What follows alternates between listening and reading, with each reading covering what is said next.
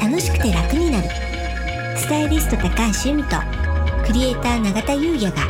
日々の生活にちょっとしたヒントになるお話をお送りします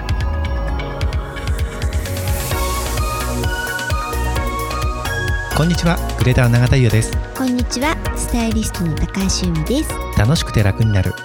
本日のテーマはうんお財布風水春財布って本当にいいのとなりますはい永田さん春財布って聞いたことありますいや僕このタイトル見て初めて知りました 財布がパンパンに張るうんうんくらいお金が入ってくるという意味で春財布はスプリングね、うんスプリング財布は金運アップで縁起が良いと言われてるんですね。そうなんですうねんでこのね、まあ、春の時期っていうのがまあ諸説あって、まあ、新春1月1日から4月の終わりぐらいまでとかうんうん冬至から4月の中旬までとかうんあとまあ立春までとかうんなんかいろいろなんですよ調べてみたらね。そうなんですね、うんまあ、でもいわゆる春ですねその人が思う。まあ春ですよね、うんまあ、僕なんかだと3月から5月末えー、 345でしょ春は5月は初夏でしょ僕の中では春です本当ですか345が春で、うん678が夏でうん91011が秋うん1212が冬あまあねそうではあるんですけど、うんなんかこういわゆるザ春っていうのは、私は3月4月かな春短いですね5月は初夏ですそうなんですねじゃあ夏長いんですねイビさんの中ではうんうんもうこれね正解不正解じゃないと思うんですけど、感覚では5月が春って全然なしなしです、どうなんですかね本当うねんうんあすみませんちょっと話が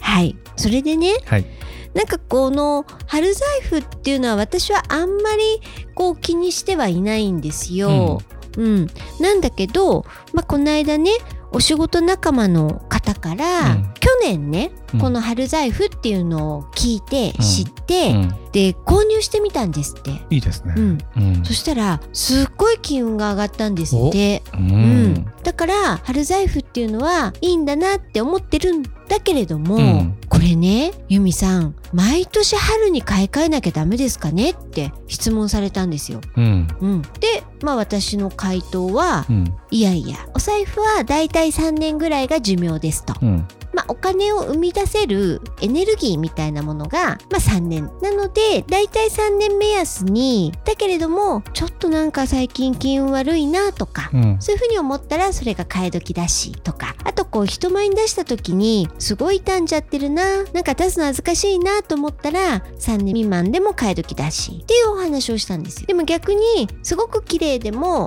まあ、3年は目安ですよっていうねまあゆみさんそうおっしゃってますそようなんねですよ、うんだからその春財布っていうことでは本当の正解はわからないんですけど、その私的な、まあ、風水的なことで言うとってことでね、お答えしてこれもしかしたらその方以外にも思ってる方いらっしゃるんじゃないかななんて思ったんで、うんちょっとね今日はこのお話ししてみようかななんて思ったんですよ。ありがとうございますはい、まあ僕なんてそもそもねうん春財布知らなかったんでうんあそうなんだうん、っていう感じです、ううんんでもねうん、結果その方が良くなってるってことは多分いいんでしょうね、そうなんですよ、うんだからそれはすごくねあの良かったことだと思うんですよね。本当に良かったですう、うんんで、まあ、私がお伝えしているそのいいお財布っうんていうのをね改めてちょっとおさらいをしたいと思います。永田さんがお願いします。自分よりうん、まあ金運がいいというか、はいまあ、豊かな人から、うんまあ、理想はプレゼントしてもらう、うん、もしプレゼントじゃなくてもその方に、あのお財布のうん、分の予算をお渡しさせていただいて、うん、買っていただく、うん、そして色はうん、赤と青は NG、うん、そして下ろす時ですね、はいそのうん買ったお財布を下ろすのは、うん、雨の日うん、がいいんじゃないかなということは教えていただいてます。素晴らしい、ありがとうございます。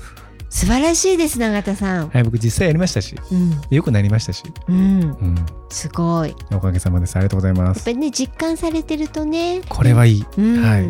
でね永田さんが一番最初におっしゃった、はい、あの自分よりも金運がいい、まあ、プラス尊敬する方うん、からプレゼントなりお金を渡して購入していただくっていうのはいいんですけど、はいこれはねマストではないんですよね。あそうなんですね、うんやれたらいいよねっていううん確かにちょっとハードルも高いですしね、そうなんですよ。うんでこれを実践しようとしてあのタイミングを逃してずっと買えなかったっていう方私知ってるんでね。うんうん、なんでこれは、まあ、できればっていうはい、感じでうす。んで色はその通りで、うんえーできれば茶系ですあね。そうでしたそうでしそうたキはャいメル色、うんうん、明るいベージュうん茶色みたいなお色がよくて黒は NG ではないんですけど定着の色なので、うんもうこれ以上お金いらないよっていう方は黒でもいいかもしれないけど、はそういう方のが少ないんじゃないかなって思うんですよね。あそうですよね、